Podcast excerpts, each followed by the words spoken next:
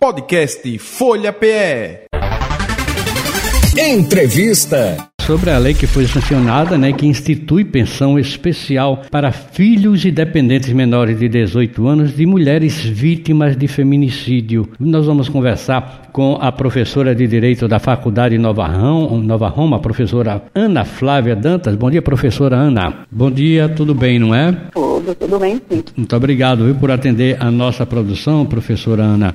E então foi instituído, né, é, instituída essa pensão para os dependentes. Aí queria que a senhora explicasse direitinho, com detalhes aí, quem tem direito, não é? Como é que fica numa situação dessa? Se bem que era bom que ninguém tivesse esse direito, né? Mas. É, a ideia era essa. Não né? é? E, e primeiro ponto é agradecer. Eu acho que o, o, o, principal é levar à população todas essas informações. Porque, veja, a questão do feminicídio, ele é um crime de ódio, é? baseado em gênero. É importante a gente já frisar isso. Contra a mulher por razão do seu sexo feminino, violência doméstica ou familiar, e até questão de, de, de menosprezo e discriminação mesmo à condição de mulher. Só para você ter ideia, eu trouxe aqui alguns dados. Uhum. No ano passado, de janeiro a junho de 2022, no estado de Pernambuco, morreram 20.290 mulheres. É número um... De janeiro a junho desse ano, 2023, nós estamos com 25.207. Desse patamar, a gente vai ter que crime de feminicídio realmente é condenado por feminicídio, nós tivemos em 2022 40 e 2023 30 casos. Isso é um número muito. Nós temos o Observatório de Violência, que a morte, uma mulher morre a cada seis horas, e o Brasil é o quinto país no ranking mundial em casos de crimes e ódio contra mulheres.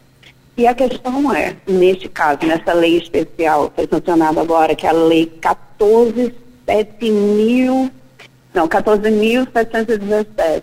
Ela vai trazer essa pensão para os filhos uhum. ou dependentes menores de 18 anos. É importante também a gente frisar que não é para todos. A família, no caso, ela tem que ter uma renda, uma renda familiar que não ultrapasse um quarto de salário mínimo. Então, você tem que pegar todas as pessoas da família, dividir a renda familiar e a cada pessoa, a gente não pode ter uma, uma fração superior a 330 reais, mais ou menos, fazendo uma conta de cabeça agora. Certo. Então, para esta família que vai estar atrelada a uma condição de baixa renda financeira, que pelo menos o Estado, que não pode garantir uma segurança, garanta pelo menos uma renda, porque o trauma vai ficar é, de perder a sua mãe. Pois é. E agora, doutora Ana Flávia, é, essa pensão, ela tendo mais de um dependente, mais de uma criança no caso, né, vamos dizer assim, se, como é que ficaria esse, essa pensão? Então, a pensão ela vai ser custeada pela assistência social, que é da Seguridade Social brasileira, e ela vai ser de um salário mínimo, tá. dividida entre os dependentes. Então, se tiver três filhos, vai ser esse valor dividido por por cada um deles. Não é um salário mínimo por dependente. Para cada não. dependente não, né? Não é. É uhum. É um salário, o piso mínimo, o 1.320, né? Uhum. Dividido entre os dependentes. Isso. Isso aí, a pessoa que vai vai ter que fazer como, a, o, no caso, os parentes Ótima da vítima, questão. né? Como é que ela Nós vai ter que recorrer? Isso, nós temos a Central 135 e o meu INSS. Então, entra, cada, faz o cadastramento dessas crianças, né, dos dependentes menores de 18 anos, uhum. e a partir dali vai dar entrada no, no procedimento administrativo, que essa criança vai ter direito a receber até completar 18 anos. Completando 18 anos, terá a maioridade e não terá mais direito. Outra coisa também que é importante né, deixar hum. claro, Sim. é que a pessoa que causou a morte não vai poder ter direito a esse valor. Vai ser realmente para a família financiar, vamos assim dizer, esse, esse aporte financeiro para essas crianças e adolescentes. Correto. Nós estamos conversando com a professora de Direito da Faculdade Nova Roma, professora Ana Flávia Dantas. Professora Ana Flávia, no caso da, do, da pessoa que praticou o crime, não é? Tem aquele, um, uma, um, uma gratificação, uma pessoa, não sei me lembro bem agora, que é para aquelas pessoas que praticam um crime, que, recorri, que recolhiam o INSS para o né, a, a, previdência, então eles recebem uma pensão, a família ficaria recebendo. Poderia, poderá então essa família ficar recebendo, no caso, essa pensão do, me parece que é auxílio... Auxílio reclusão. Auxílio de inclusão. Você, você passou num ponto crucial para a minha vida enquanto professora e advogada previdenciarista. Uhum. Veja, a Previdência Social ela tem um, um aporte de benefícios que também prevê a possibilidade do auxílio reclusão. O auxílio reclusão é o caso em que uma pessoa que cometeu um crime que está presa em regime fechado, ele possibilitará que sua família, não ele, a sua família, uhum. receba um benefício da Previdência Social. Esse benefício, via de regra, vai ser de um piso mínimo, porque uma pessoa para ter direito, inclusive, ao auxílio reclusão, ele tem que ser baixa renda. Se ele é baixa renda, ele não vai contribuir com o valor que dê a possibilidade de um salário maior. Até uhum. mesmo a lei foi mudada recentemente, estabelece que vai ter um piso mínimo. Agora veja, para a família. Aí Isso. veja a situação. Se essa família ficar recebendo auxílio reclusão, ou se essa família tem direito à pensão por morte da mãe, o que é que vai acontecer? Não tem direito a essa pensão especial. Essa pensão especial é realmente para aquelas crianças, aqueles órfãos né, da uhum. mãe, que não tem nenhuma contrapartida de um regime da Previdência Social. Ah, tá. Para aquela pessoa mesmo que está numa situação de desespero. Porque, para além da mãe ter falecido, a mãe muitas vezes era o principal aporte de cuidado e financeiro, uhum. mas naquele momento ela faleceu. E ela faleceu desamparada da Previdência Social porque ela não contribuía, que é o caso de muitas mulheres no nosso país, uhum. que trabalham, mas trabalham de forma precarizada, de forma informalizada. Então não contribui para a Previdência Social. Porque ou você como você contribui. Então é. não tem como você contribuir. Porque é uma Correto. dificuldade. Correto. E aí, para esses casos, e olha que pergunta maravilhosa. Tanta gente falou sobre auxílio reclusão que tem muita gente que questiona, mas não é para o preso, é para a família. Correto. E ele tem direito porque ele contribuiu para o regime. E ao contribuir para o regime, ele vai ter direito à pensão por morte para os dependentes e auxílio reclusão também para os dependentes. Se essas crianças ficarem recebendo auxílio reclusão, não têm direito à pensão especial. Se essas crianças tiverem direito à pensão por morte da mãe, em caso de falecimento, né, faleceu, ela contribui, as crianças recebem a pensão por morte. Neste caso, Ana Flávia, como é que fica? Ela vai fazer a opção ou pelo benefício tá. previdenciário uhum. ou por essa pensão especial. Correto.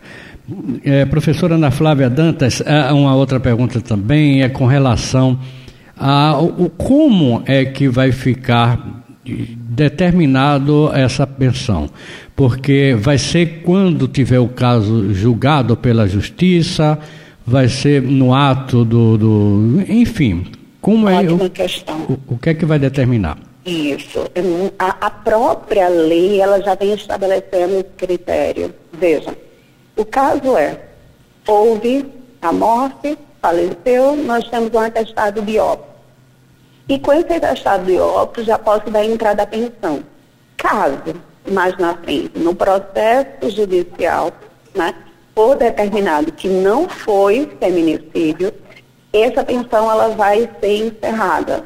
Mas, mas as crianças e adolescentes que receberam, eles não vão precisar, eh, vamos assim dizer, é, retornar esse dinheiro. Né? Eles não vão ser punidos de nenhuma forma, mas que... infelizmente não terão mais direito. Não vai ter que restituir coisa nenhuma. Não, porque eles receberam de boa fé. Isso. Correto. Então, acontecendo infelizmente o fato, não é? Aí fato, a isso. crianças já tem direito. Já tem direito, já seria no caso automático. Uhum. Seria Porque, no caso automático. É, porque aí no próprio atestado de óbito, não- acho que já entra também aí já o inquérito policial, né? Isso. Aí já vai mais ou menos encaminhando a. a- É porque nós sabemos que não é uma, uma um, como é que eu posso dizer, uma atividade rápida. É. E a gente já precisa para agora. Essa família já precisa para agora. Exato, pois é. As crianças já precisam para agora. Então imagina a, a- como é que eu posso dizer, a, a violência dupla que seria você só possibilitar essa pensão após todo o procedimento policial e depois todo o procedimento judicial. Haja canseira, né? Aí não. Mas aí se no caso for determinado que não foi, infelizmente a pensão ela vai ficar, vamos assim dizer, encerrada, mas quem recebeu não vai precisar ressarcir o erário público. Não, porque recebeu de boa fé. Correto. Ok, então, doutora, eh, professora Ana Flávia, a senhora tem mais alguma questão, alguma coisa para colocar para a gente aqui que eu não tenha perguntado? Eu acredito que boa parte é, a gente discutiu. Tá certo. né? é, é um benefício importantíssimo. Uhum. Nós temos os órfãos do feminicídio. Via de regra, todos eles estão numa situação realmente de miserabilidade social. É. Até porque boa parte dessas mulheres elas vão estar realmente na informalidade ou apenas, que já é um trabalho intenso e imenso, em atividades de cuidado exclusiva em âmbito doméstico para com essas crianças. É. Então fica realmente uma situação insustentável, tanto a termos psicológicos afetivos, como também a parte financeira. Verdade. Então o Estado ela ter é, enfrentado em termos de reparação financeira é o mínimo. Ainda estamos longe, mas estamos avançando. Correto, então. Professora Ana Flávia Tantas, muito obrigado, viu, pela sua E eu que participação mais agradeço uma vez. novamente, ficamos muito felizes porque é um momento de conscientização. Verdade. Até mais então, até outra oportunidade, viu? Estamos aqui sempre. Conversamos com a professora Ana Flávia Dantas, da Faculdade Nova Roma, né, professora de Direito, sobre a lei que foi sancionada e que institui pensão especial para filhos e dependentes menores de 18 anos de mulheres vítimas de feminicídio. Podcast Folha PE. Entrevista.